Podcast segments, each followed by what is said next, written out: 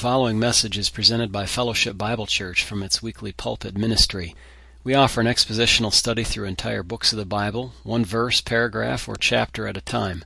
We pray that you'll be blessed by listening in. Thanks for visiting. Good morning. Welcome to Fellowship Bible Church this morning. So good to see you out there in the pews. And for those of you joining us online, we welcome you as well. We know you enjoyed some prelude music there, and uh, courtesy of Christy and Macy Collins. We thank them for that ministry of preparing some music for us. Let's turn our Bibles, please, to John's Gospel and chapter 19. John's Gospel and chapter 19. I have selected to begin our reading this morning at John 19, verse number 17. This takes us back to Good Friday, just by back a little bit, and then we will see also about the resurrection. John 19, verse 17. And he, speaking of Jesus, the Christ, the Messiah, bearing his cross, went out to a place called the place of a skull, which in, is called in Hebrew Golgotha.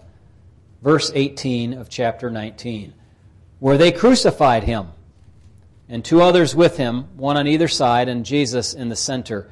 That verb, crucified, is a very sad verb. It's a very meaningful verb. In English, it's the Greek word staurao. And it's interesting that they had a verb for that, which carries over into our English. We would never have it if it didn't exist in Roman times.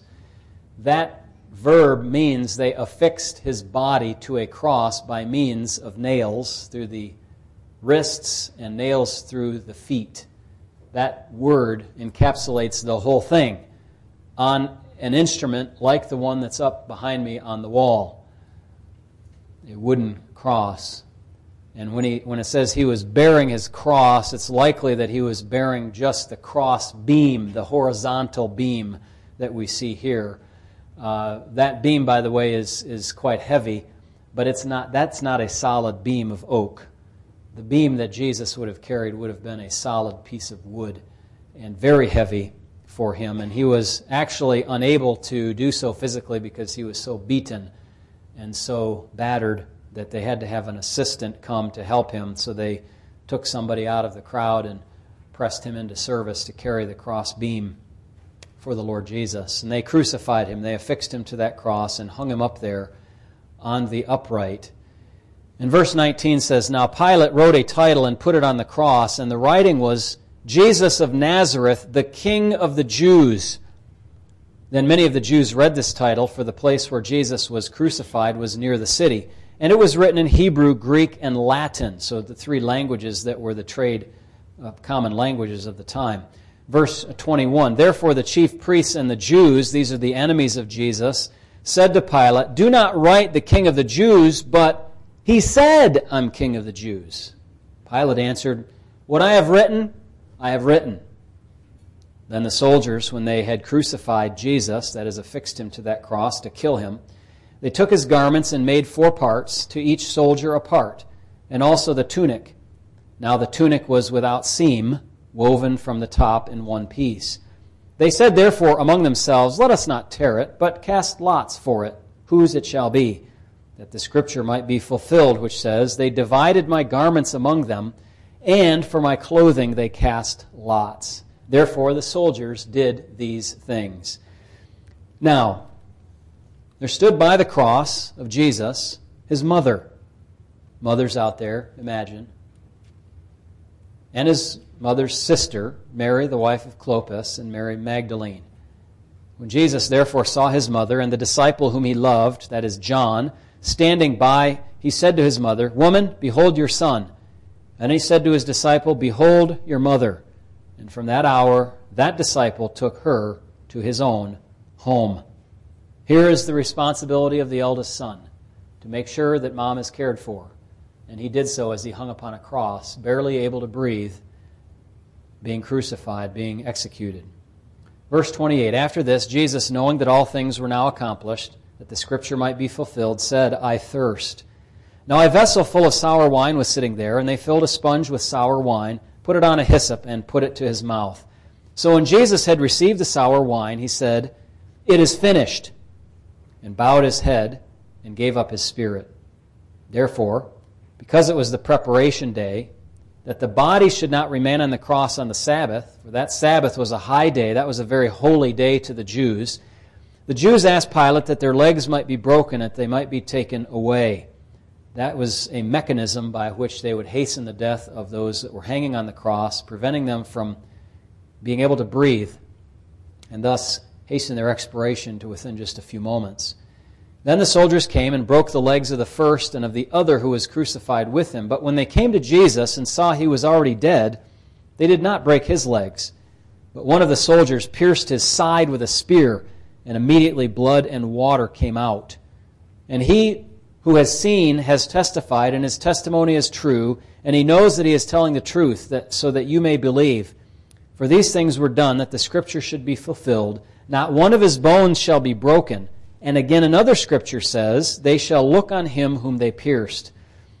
After this, Joseph of Arimathea, being a disciple of Jesus, but secretly, for fear of the Jews, asked Pilate that he might take away the body of Jesus.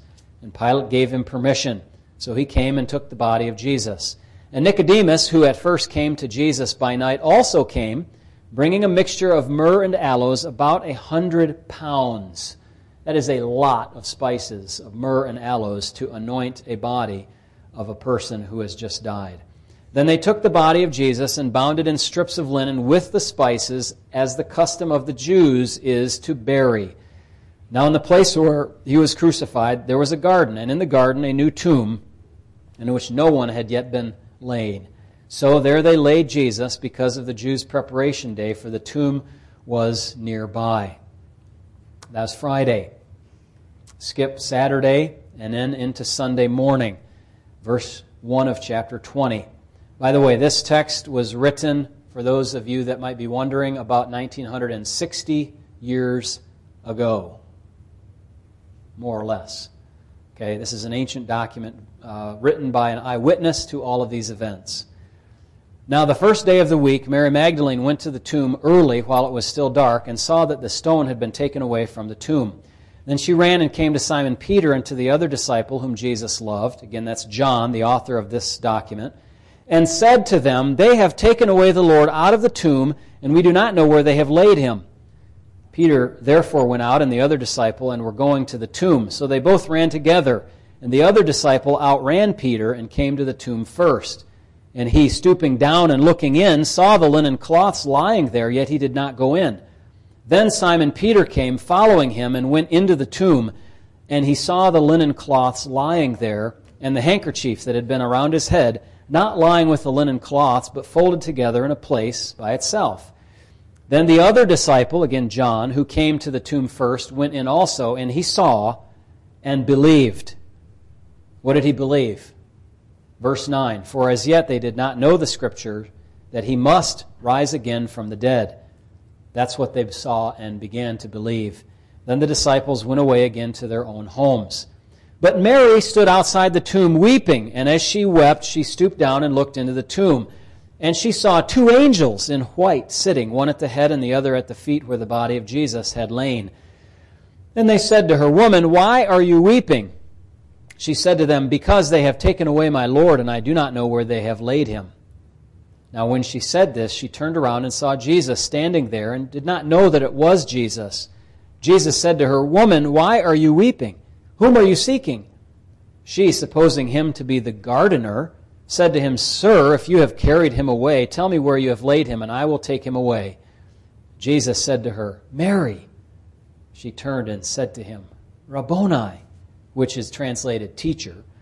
She said, Jesus rather said to her, Do not cling to me, for I have not yet ascended to my Father, but go to my brethren and say to them, I am ascending to my Father and your Father, and to my God and your God.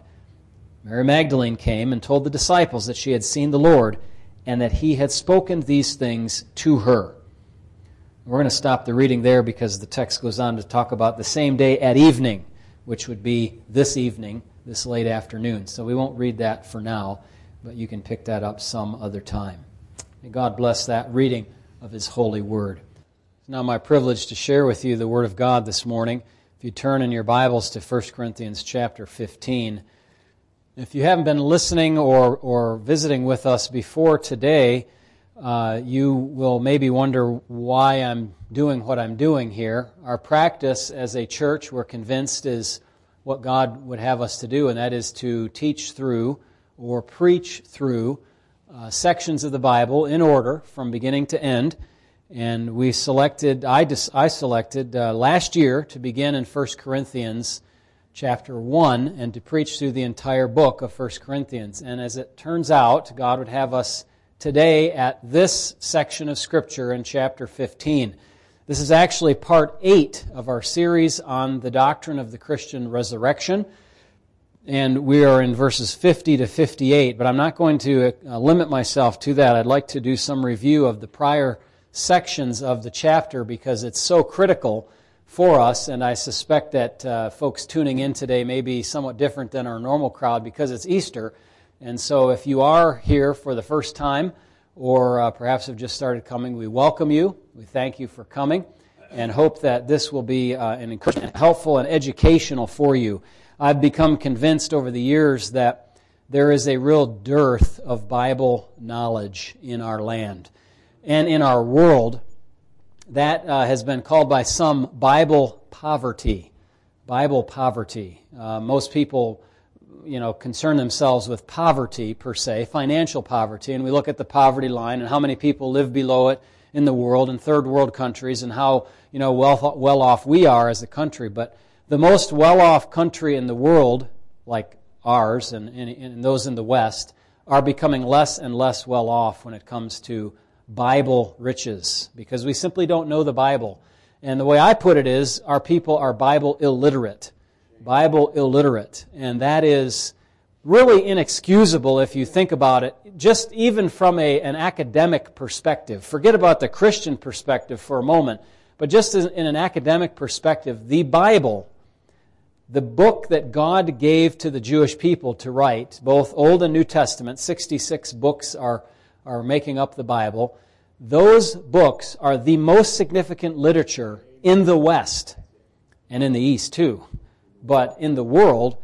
But certainly in Western culture, it has shaped our law, it shaped our culture, shaped our art, our music, our medicine, our science, everything has been shaped by the teaching of Jesus of Nazareth and of God, his Father in heaven. And so being ignorant of these things is a very, well, deadly mistake, and it's bearing fruit in our land now as we see the strife and difficulties that people have gotten themselves into, and that uh, they, they're ignoring basic morality.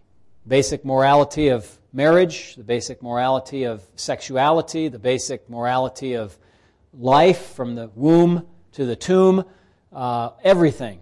Uh, the basic morality of just lying, of fidelity, uh, you know, all of those things. And so uh, there is a real dearth of Bible knowledge. And so our call here at Fellowship Bible Church is to educate our people and as many as possible in the Word of God so that we would know it and not be ignorant of it. And the fact of the matter is, God has given it to us and He expects that we will be well informed in it. Ignorance, as they say, will be no excuse before the throne of God's judgment. And be aware, be sure to know that every man, every woman will stand before the judgment of God someday in one form or another, the judgment seat of Christ, or what is called the Great White Throne judgment, and give an account. And uh, if uh, you do not trust in Jesus Christ, you will be found wanting in your moral condition and in your works condition, and you will have no excuse before God. This is 2,000 years old, this book here. Okay? Everybody should have read it by now. And we should know it, and we should accept uh, well what it says and deal with it. Now, we, we've been in 1 Corinthians chapter 15, and this is an occasional letter. That means that it was written for an occasion, a specific point in history in the mid 50s AD in which Paul the Apostle, who was a messenger from Jesus Christ, found that there were a number of issues in the local assembly of Christians there in this city called Corinth. And uh, we can't go through all of that stuff all over again. We've been going through it slowly here, bit by bit, week by week, as we visited chapters 1 through 14.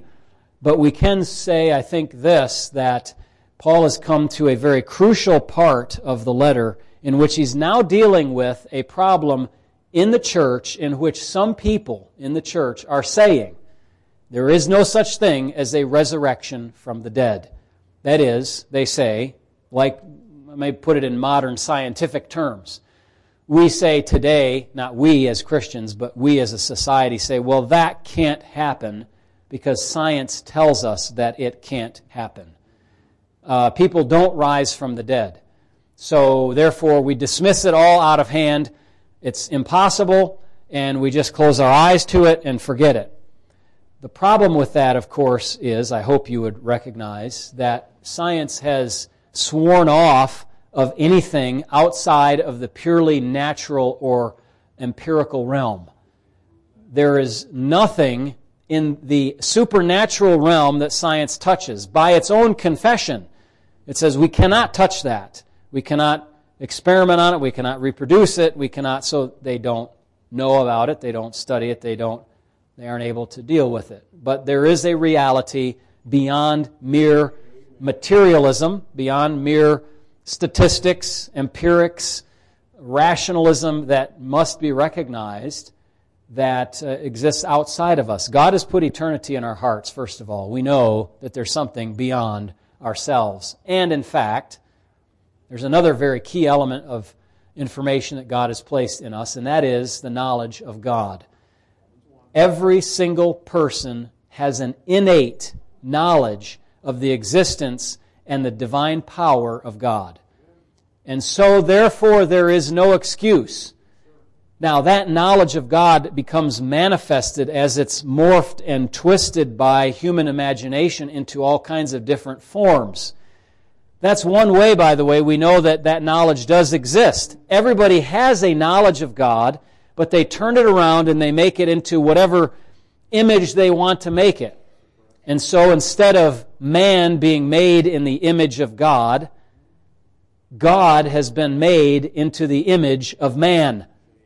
And four footed beasts and all kinds of creatures that man has devised in his own imagination to say, well, that's what I think God is that idol or those idols or those imaginary gods like Zeus or Jupiter or, or who, whatever it is that people imagine. They have taken the true idea of God and they have twisted it around and malformed it into their own imagination.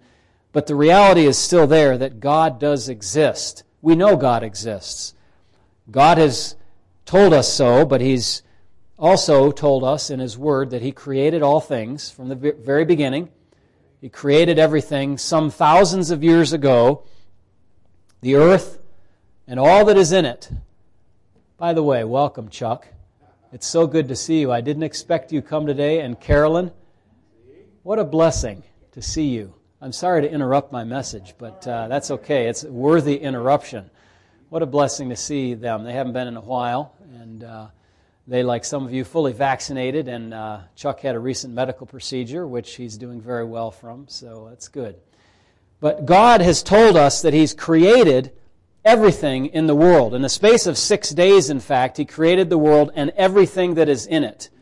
Every natural resource, every uh, thing that exists, every line of DNA that came into, uh, into creation and created all the wonderful variety of plant and animal life and everything you can imagine, and all the stars, and all the planets, all of the galaxies, all of the billions of billions of galaxies and stars, and all the rest of it. He created in the space of six days. He created all of that, and He created at its pinnacle Adam and Eve in the Garden of Eden, as it's called. And he created those two people. It really doesn't make any sense to think that people came by means of any other, um, any other way, does it? Does it really make sense that life comes from non life? You know, those, uh, those flasks of Mr. Pasteur that still sit there with nothing inside of them, proving that life cannot come when there is nothing to seed its start.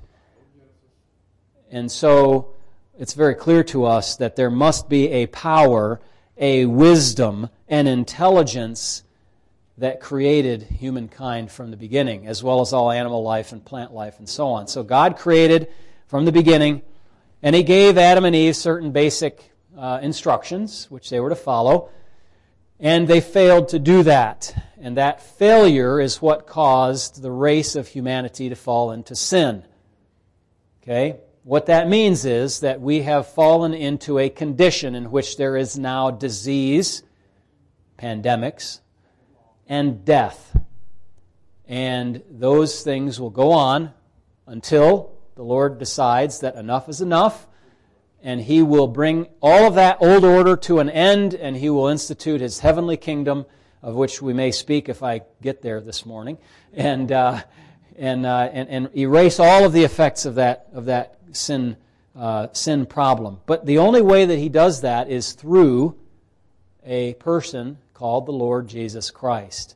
Okay, so humanity fell into sin, and I'm fast forwarding about 2,000, well, actually, no, I'm fast forwarding about four to 5,000 years now in time from the beginning of the, the record of your Bible there in Genesis up to the time when Jesus of Nazareth was born of a young woman who had not known a man, and uh, he, the Son of God, came into the earth, came into the world as a little baby boy and grew up as a son of Joseph and Mary and came of age, became 30 years old, and he began to minister to the people in Israel. And let me just pause and mention this at this point because there are a lot of people who think that Christianity is a Western religion. Christianity is a European religion. There is nothing more ignorant than to say those ideas. That is ignorance, my friends. If you think that, you need to go back and look at what you're talking about. Because Christianity is not a Western religion. Christianity is a Middle Eastern religion. Christianity arose out of the birth of Jesus of Nazareth, who was born in Bethlehem, which is where today? In the West Bank, isn't it? Yes, it's not, it's not even within the confines of the nation of Israel today, but it, it was then. And we're talking about a Middle Eastern faith that was transplanted by the Apostle Paul as he traveled from uh, Asia Minor into Europe and Macedonia and Philippi and Athens and Greece and Corinth and all those places. He seeded Christianity in Europe from the Middle East, and then from Europe it came to the rest of the West, that is, as we know it today. So we are believers in a Middle Eastern faith, a Middle Eastern uh, originated faith called Christianity. Now, it got that name, by the way, Christianity, by some people who said, well, these people are Christ followers, you know, Christ ones. And they just kind of blew, blew that off, but that's how that title came about. Now, we take it as a, a badge of honor because we are those who belong to Jesus Christ. And so, uh, coming back from this argument about the, the Middle Eastern origin of it, we uh, remind ourselves that Jesus went about Judea and Samaria and the rest of Israel proclaiming the kingdom of God. And in doing so, he said, Look, you need to turn away from your sin and be born from above or born again if you want to participate in this kingdom. Now, it's coming. It's coming for sure. And you can decide whether you want to participate or not in effect. Now, I'm kind of also glossing over some other things about the work of God in somebody's heart, but you can choose. You, you need to decide am I going to be a follower of Christ or am I going to diss him? Am I going to ignore him? And he's, and he's telling us, even down to this day, believe in me or you will die in your sins. And to kind of solve the whole sin problem, you are a sinner. You know that, right? So am I. All of us are. We're not, there's no moral superiority here. We are all like one another. We're all of the same substance. We're all the same nature. Sinners, born of Adam and Eve, out of their sin. And we need somebody to help us, to rescue us from that dreadful condition, which has as its consequence physical death and spiritual death. And so Jesus came not only to preach that he was going to bring a kingdom, but he came to tell the people that he was going to die in their place and make payment for their sin. Because the payment required for sin is death, the wages of sin is death, but the gift of God is eternal life in Christ Jesus. And so the Lord Jesus Christ came and subjected himself to that cruel death that we talked about when we read in Matt, or uh, rather in John 19 and John 20 when I pointed to this cross up here and I said that cross was the instrument of his execution. That cross has become a cherished symbol among Christians worldwide now, but it is the symbol of death in the Roman Empire. And before the Roman Empire, actually, um, the uh, Assyrians used something similar to this cruel method of execution, and uh, the Medo Persians did. It's an awful, awful thing. Um, but it's, it's commonly known in, in history as an instrument of death. It's become an, a, really a symbol of life for us because it represents one who died, Jesus, in our place so that we could have life instead of death. Now, when he died, that Friday afternoon, they put him into a tomb. We read about that. Two, two men put him there Joseph of Arimathea and a man named Nicodemus.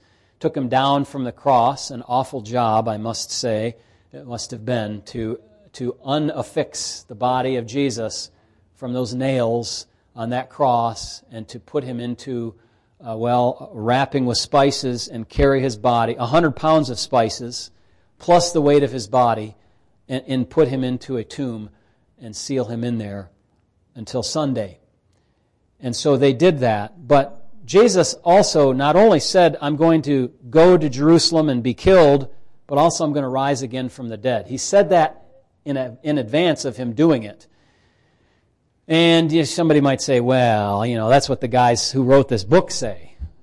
Except that if you go back to the Dead Sea Scrolls, which were found in the 1940s, and you realize that those were written before Jesus ever came to the earth, and include passages such as Isaiah, which says that he made his soul an offering for sin, and then that God would elevate him to the place of the greatest, indicating resurrection you have the proof of that resurrection or the foretelling of that before it even occurred. Or David in the Psalms, a thousand years before Christ, writing that the Holy One would not see corruption, he would not suffer decay, but he would rise again from the dead. Many passages like that in the Scriptures predict his death, burial, and resurrection. And, uh, and that's what happened. He rose again from the dead, just as he said. The people that we read about in John's Gospel, the, the ladies, and also uh, Peter and John, were not some kind of star stricken devotees from the beginning. They were, they, were, uh, they were doubtful, weren't they? What is this? They didn't understand that Jesus said he was going to rise from the dead, and then, in fact, I mean, he actually meant what he said. It wasn't just some kind of spiritual resurrection, it was an actual coming back to bodily life that Jesus experienced. He laid down his life, and what does the Bible say? He took it up again. He has that authority from the Heavenly Father to do that. And God, it says, raised him up from the dead and gave him glory. And he now, Jesus, is in heaven at the right hand of God, seated there, waiting until his enemies become his footstool. Now, that's the core teaching of Christianity. Jesus died, was buried, rose again. In fact, in 1 Corinthians 15, you can see that. It says in verse number 3, 1 Corinthians 15, 3, I delivered to you, first of all, of greatest importance, that which I also received, that Christ died for our sins according to the Scriptures. Did I make that clear, by the way, in what I just said? Jesus did not just die he died for our sins. He died because of our sins. And He died in place of us as sinners. And He died to pay for our sins. Whatever whatever, and it's a moral obligation, by the way, it's a moral indebtedness. You, if you're a human being sitting here today, and that includes everybody here, okay, unless there's a little church mouse in here listening, I'm not counting you, church mouse. All of you human beings have a obligation to God to live holy lives. An obligation because He is God and He has told you to be holy as He is holy. If you fail in that obligation, then you will receive the, the penalty due that error death for sinners. Every cemetery filled up with proof that the Bible is true, and you have to deal with that reality. So He died for our sins. He died for our sins according to the Scriptures. The Bible told us ahead of time it was going to happen, foretold it hundreds of years before. And then it says in verse 4 And he was buried, and he rose again the third day according to the Scriptures. Okay, so he was buried. That's easy enough. He was buried. And he rose again the third day. Well, that's where, you know, science, that almighty God that people follow today, science. Science stumbles at that. Science says nobody can rise from the dead, but the Bible says people can rise from the dead.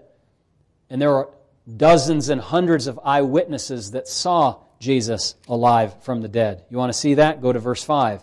He was first seen by Peter, or Cephas, as the Bible nicknames him. After that, the 12. After that, he was seen by over 500 people at one time, of whom the greater part remain. To the, he's talking to the present writing, which was some decades, a couple decades later. Um, but some have fallen asleep, he said. Some have died. Some of those eyewitnesses, we can't talk to them now because they're gone. Then he was seen by James, probably the half brother of the Lord, then all the apostles. And last of all, he was seen by me. Who is me? Well, me is the author of this letter, and that is the apostle Paul. And he says, you know, I was one as one born out of due time. I, I was the odd man out. I wasn't, I wasn't a disciple initially. I rejected Jesus. I persecuted the church.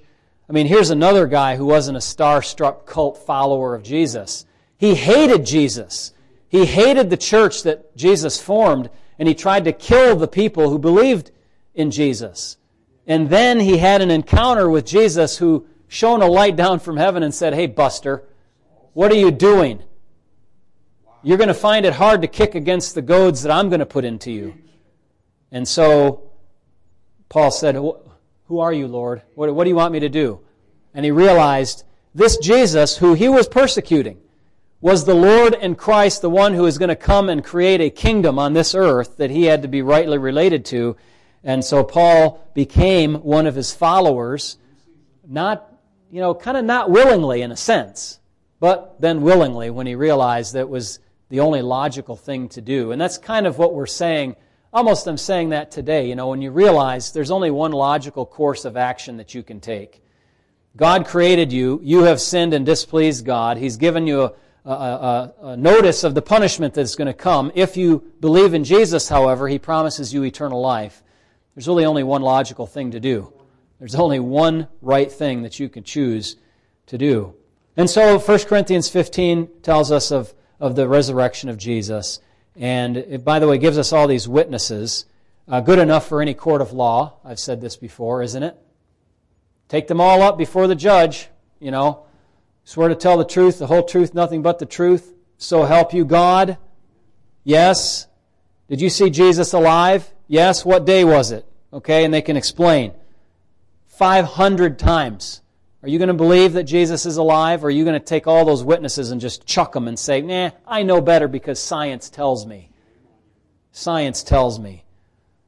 You know, people have made science out to be a god. They just don't bow down to it in a physical way today, but it's a sad spectacle when people believe science more than they believe God. 1 Corinthians 15 then goes on to talk about the idea that since Christ is preached, is preached about him that he is alive, how can some say that there is no resurrection of the dead? And the Apostle Paul goes through and kind of gives the logical outcome of what this means. If he wasn't risen from the dead, then the Christian faith is nothing. I'll just summarize it there because we're low on time. Okay? He's saying, look, if there's no resurrection of the dead, the whole thing is a farce. Christianity is, is empty, it's useless, it's a lie, it's foolishness, it's, it's, it's pathetic. Okay? Don't bother with it. And he goes on in a later part of chapter 15, verses 29 to 34, to say some more about it. Why all these Christian rituals that you people do? Why do you come to church? Why do you do baptism? Why do you read the Bible? Why do you pray? If, if there's no resurrection of the dead, forget it. Just live it up. Just, you know, live for today. Eat, drink, and be merry, for tomorrow we die. That, that, that old philosophy. And Paul says, look, don't be deceived. That kind of thinking corrupts a good church. That kind of thinking corrupts somebody who believes what is right. And he says, look, wake up to righteousness and do not sin. Stop your denials of the resurrection of Jesus because that is a sin. That is false. That is a lie, and you need to stop it. Now, he goes on and he talks in verses 20 to 28 about how Jesus has been raised from the dead and has become the first of those who will rise. And by so saying, what Paul is saying is look, Jesus is only the first one.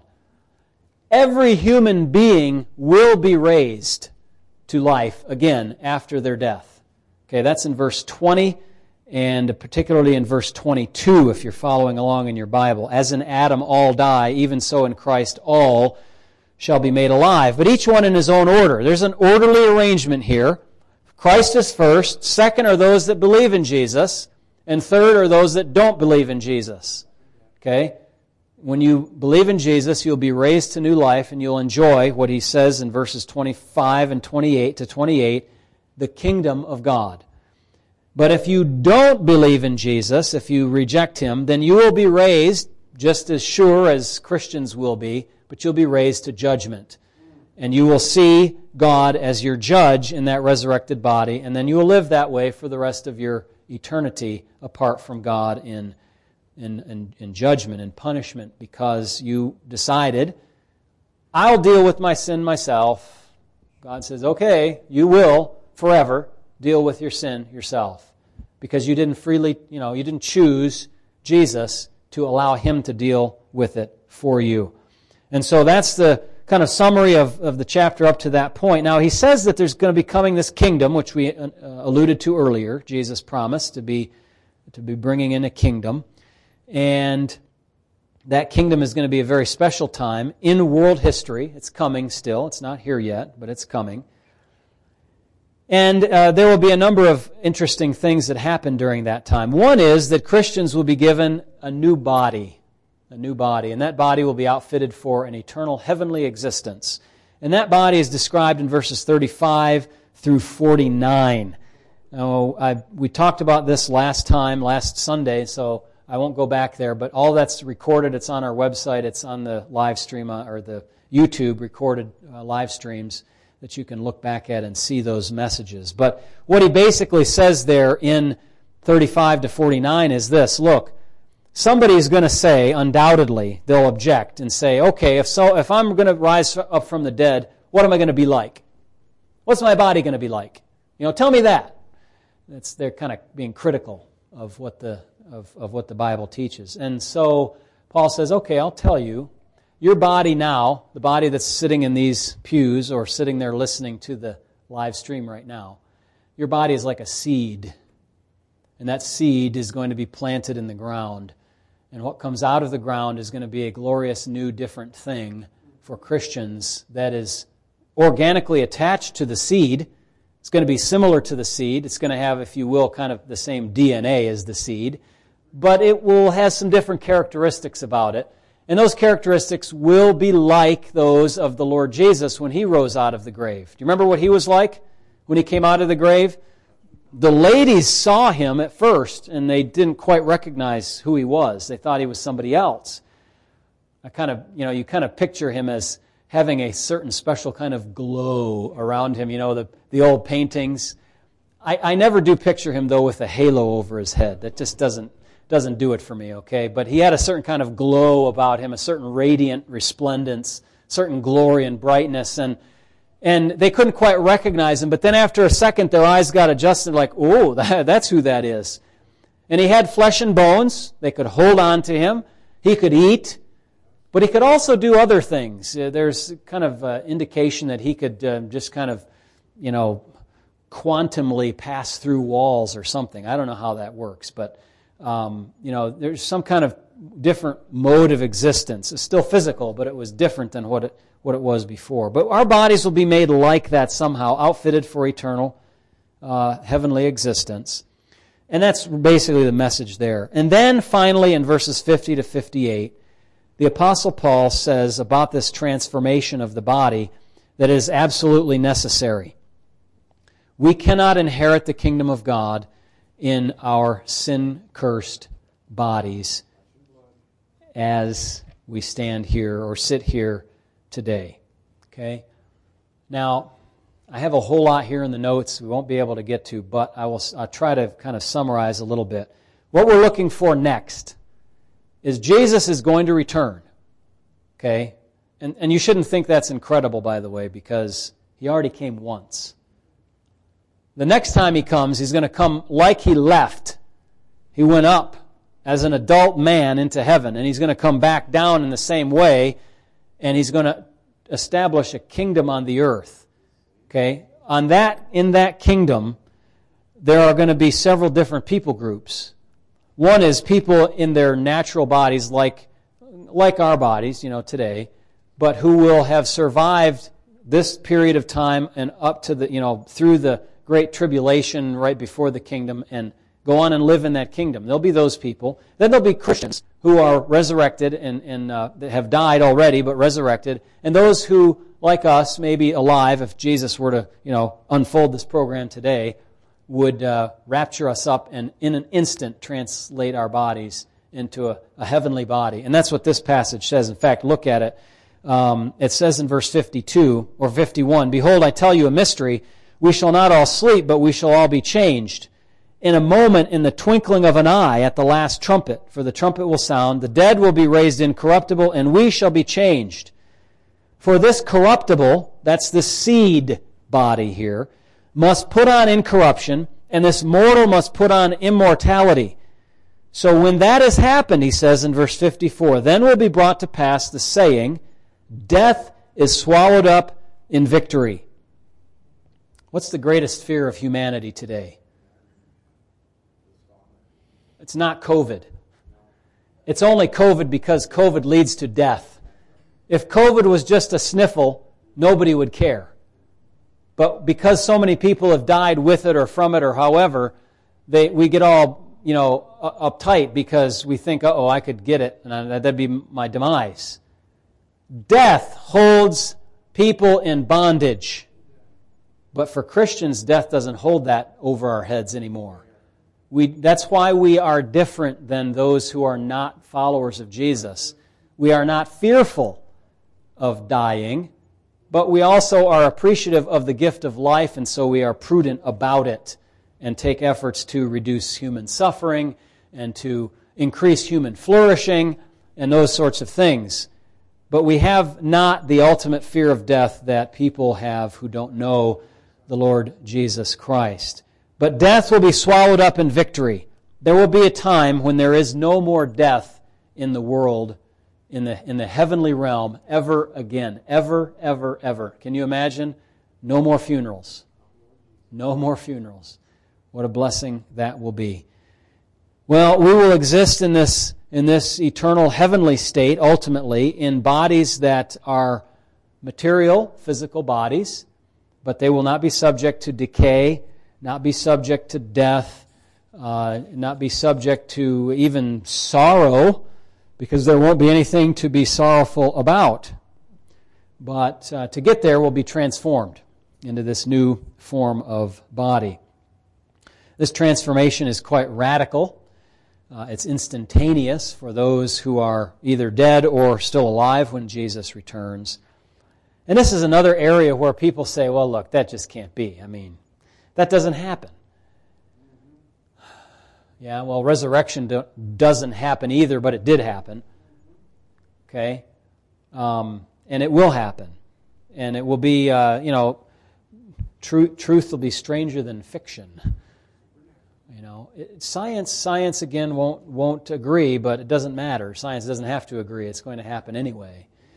But ultimately, there'll be this victory over death. Death is going to be defeated. All the degradation that you experience in your body is going to be put aside. It's going to be fixed, and you won't have to deal with that anymore.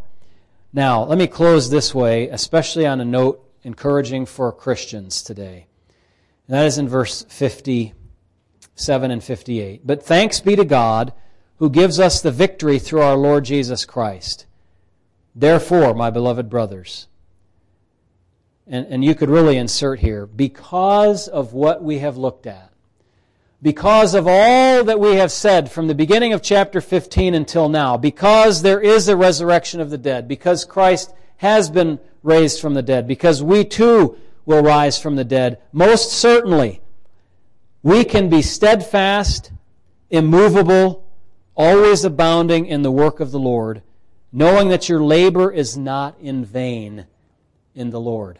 In other words, we don't, uh, we don't guess or hope or wish that we will be raised from the dead or that Jesus was so raised. We know that that's the case. And because we know that that's the case, we can carry on living as Christians with the great confidence that our Christian walk is not useless, it is useful.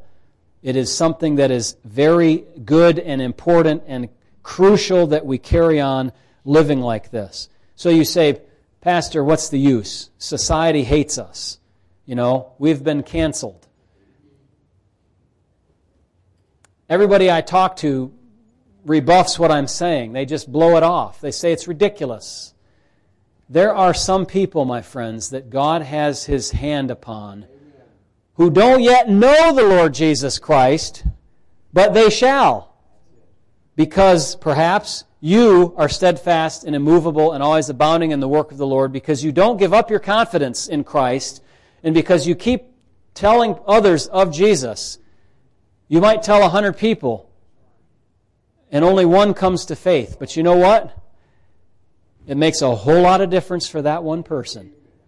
Times eternity means that it's all worth your effort. Even if 99 reject what you say, keep on keeping on. You say, Pastor, my life is a struggle. I have, I have a deadly illness right now. I feel like giving up. Don't give up because you know that you will be resurrected again. Even if your cancer takes your life, you will be raised to new life. You say, I'm discouraged. I'm down. I, my life doesn't seem to be going where it should be going. Don't be discouraged. Don't give in because the resurrection of Jesus Christ happened and yours will too.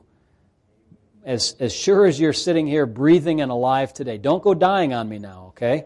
As sure as you're sitting here breathing and alive today, you will be resurrected from the dead and you will be with Jesus if you are a follower of Christ. Okay? Just as sure, though, if you're not a follower of Christ, you will also be resurrected to eternal condemnation.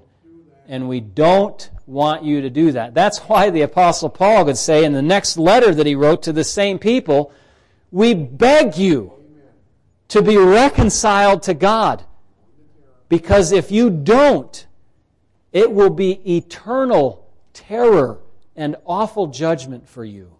So we urge you be reconciled to God. Believe on the Lord Jesus Christ, and you will be saved. Period. If you believe in your heart that God raised him from the dead, and you confess him with your mouth as Lord, you will be saved. That's it's simple, but it's life altering in ways you can't even imagine. And and really, you know, I don't know why people would want to continue living in bondage to sin and death. What fun is that? What fun is that? You live for the Lord Jesus Christ. You live in that newfound freedom that you have in Christ, free from sin, free from the bondage, I mean, slavery to sin, and have new life. And you will see what Jesus meant when he said, I came that they might have life and that they might have it more abundantly. Oh, my people. Listen to the words of God. It's not just my words.